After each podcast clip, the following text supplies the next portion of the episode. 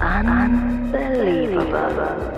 Schicksale, Emotionen, unglaubliche Geschichten aus der Welt der Kriminalfälle.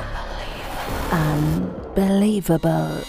Der True Crime Podcast mit Gänsehautgarantie. Willkommen, liebe Hörerinnen und Hörer. Ich begrüße euch auch diesen Donnerstag wieder herzlich zur neuesten Episode von Unbelievable. Unsere heutige Folge beleuchtet eher einen kurzen, doch enorm aufschlussreichen Fall. Dieser demonstriert auf erschreckende Weise, welch radikale Wandlung die Moral einiger Menschen erlebt, wenn sie sich dazu entschließen, Mörder zu werden. Eine Leiche in einem Wald bei Krefeld. Diese wird nur durch Zufall gefunden und wird den zuständigen Ermittler über 20 Jahre beschäftigen. Was war geschehen? Krefeld, 8. Dezember 1996. In einem abgelegenen Waldstück in der Nähe von Krefeld macht ein Mann, der ortsansässige Jäger, eine schreckliche Entdeckung. Er findet eine nackte männliche Leiche. Er verständigt die Polizei und diese treffen wenig später am Leichenfundort ein. Da das Gelände sehr unwegsam ist, ist es schwierig für die Ermittler, überhaupt an den Leichnam ranzukommen. Die Leiche war nicht stark verwest, da es recht kühl um diese Jahreszeit war. Bei dem Toten handelt es sich um einen 40 bis 45-jährigen Mann. Eine Vielzahl von Schlagverletzungen weisen sofort darauf hin, dass es sich hier um ein Tötungsdelikt handelt. Die Vielzahl der Verletzungen des Toten weisen auf ein Übertöten hin. Dies wiederum lässt den Schluss eines persönlichen Motives zu. Wer hat dem Mann so eine schreckliche Gewalt angetan und was könnte das wirkliche Motiv gewesen sein? In unmittelbarer Nähe finden die Kriminaltechniker keine Spuren. Der Leichnam wird mit Folie abgeklebt, um eventuelle Fasern sichern zu können. Die anschließende Obduktion verrät, dass ca. 17 massive Schlagverletzungen auf den Kopf ausgeübt wurden. Durch Abdrücke auf dem Schädel des Toten konnten die Ermittler rekonstruieren, dass es sich höchstwahrscheinlich um einen Hammer als Tatwerkzeug handelte. Dieses wurde jedoch nicht öffentlich publiziert. Des Weiteren ergab die Obduktion, dass er erdrosselt oder erwürgt wurde. Weitere Ermittlungen ergeben, dass der Mann gefoltert wurde. Die Identifizierung. Als nächster Schritt galt es, die Identität des Opfers festzustellen. Da der Tote völlig nackt aufgefunden wurde, stellte dies die Ermittler erstmal vor ein Rätsel. Es wurde ein Porträtmaler beauftragt, der das Gesicht des Toten für ein Phantombild zeichnet. Mit diesem Bild wenden sich die Ermittler an die Öffentlichkeit. Doch es meldete sich niemand. Die Ermittler überlegten, ob es sich bei dem Opfer vielleicht um einen Mann aus dem Ausland handelt, denn in Deutschland vermisst ihn offenbar niemand. Der Ermittler wendet sich daraufhin an das Landeskriminalamt. Dort gibt es eine Datei, die vermisste unbekannte Tote speichert. Alle unbekannten Personen, die nicht vermisst werden, werden dort registriert. Leider gab es keine Übereinstimmung mit dem Toten aus Krefeld.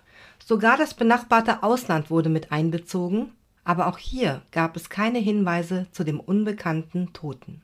Die Ermittler befragen die nächsten Wochen eine Vielzahl von Personen, die mit dem unmittelbaren Radius des Fundorts in Verbindung standen. Nichts, gar nichts tut sich. Der Unbekannte. Am 5.12.1997, also ein Jahr später, wird der Fall in der Sendung Aktenzeichen XY vorgestellt. Das angefertigte Phantombild wird noch einmal einer breiten Öffentlichkeit zur Verfügung gestellt. Das gleiche wurde in Polen und den Niederlanden in einer ähnlichen TV-Sendung ausgestrahlt, auch dort gab es jedoch keinerlei Hinweise. So vergehen Monate, ohne dass die Kripo einen Meter weiterkommt. Trotzdem gibt der Ermittler nicht auf. Er lässt nichts unversucht. Anhand einer damals neuen Methode versucht er weitere Hinweise über das Opfer zu finden. Es handelte sich um die Methode der Isotopenuntersuchung. Diese Untersuchung ist die Interpretation der Daten aus Haaren, Fingernägeln, Knochen und Zähnen eines Menschen, verglichen mit dem geologischen Umfeld. So kann herausgefunden werden, in welchem geologischen Umfeld sich ein Mensch überwiegend aufgehalten hat. Bei Menschen, die oft umgezogen sind, ist so eine Analyse jedoch schwierig. Diese Analyse ist damals im Institut für Rechtsmedizin in München erfunden worden. Die Untersuchung ergab, dass der unbekannte Tote besonders auffällige Elemente von Blei in seinem Gewebe trug, was darauf hinweist, dass er womöglich aus dem Umkreis von Polen, Grenze zur Ukraine, eventuell auch die Nähe zu einem russischen Militärlagers. Trotzdem macht es die Aufklärung des Falls nicht einfacher. Weitere Monate vergehen und aus Monaten werden schließlich Jahre. Die Mordkommission wurde längst aufgelöst. Vergessen wurde der Fall jedoch nicht. Eine erste Spur. 2017 wurde in Nordrhein-Westfalen eine Einheit für sogenannte Cold Cases aufgebaut. Der Ermittler erinnert sich an die Folien, die damals an der Leiche zum Aufspüren von Fasern eingesetzt wurden. Er recherchierte, ob es inzwischen neue Methoden gibt, diese Folien neu auszuwerten. Leider gab es nur noch einen Teil von den Folien. Und die Analysen der Restfolien ergab wieder keinen Erfolg. Doch der Ermittler gibt nicht auf.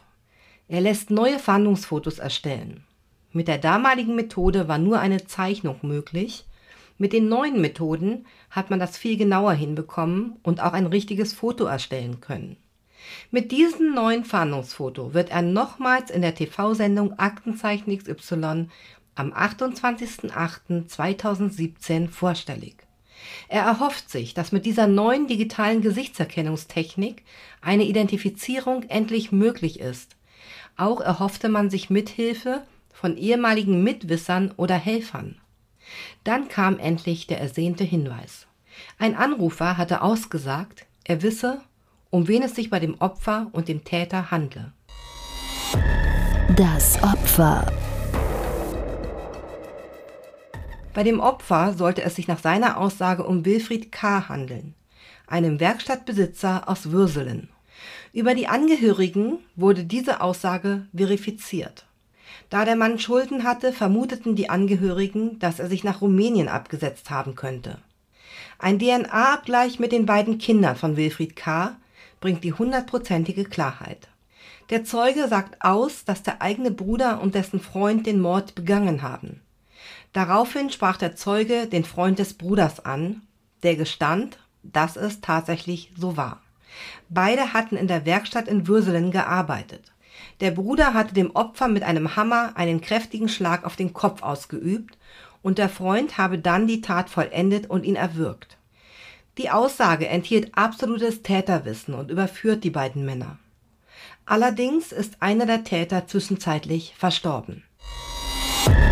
Das Urteil. Der Freund und Komplize Achim K. wurde festgenommen. Dieser reagierte bei der Festnahme sehr gelassen, so als ob er jederzeit mit einer Festnahme gerechnet hat. Am 11.05.2021 wird der 51-jährige Achim K. wegen Mordes zu einer lebenslangen Haftstrafe verurteilt.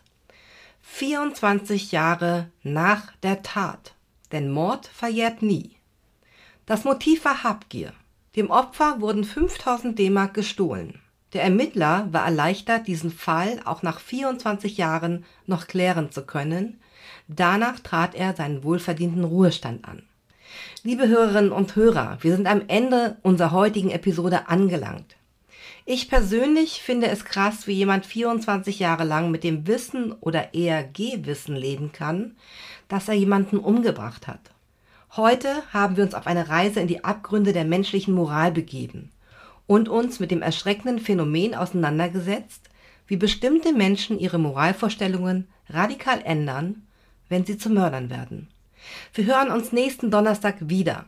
Bleibt sicher und stets wachsam. Ich bin eure Unbelievable. Unbelievable.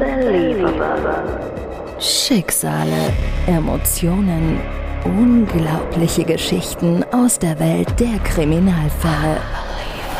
Unbelievable. Der True Crime Podcast mit Gänsehautgarantie.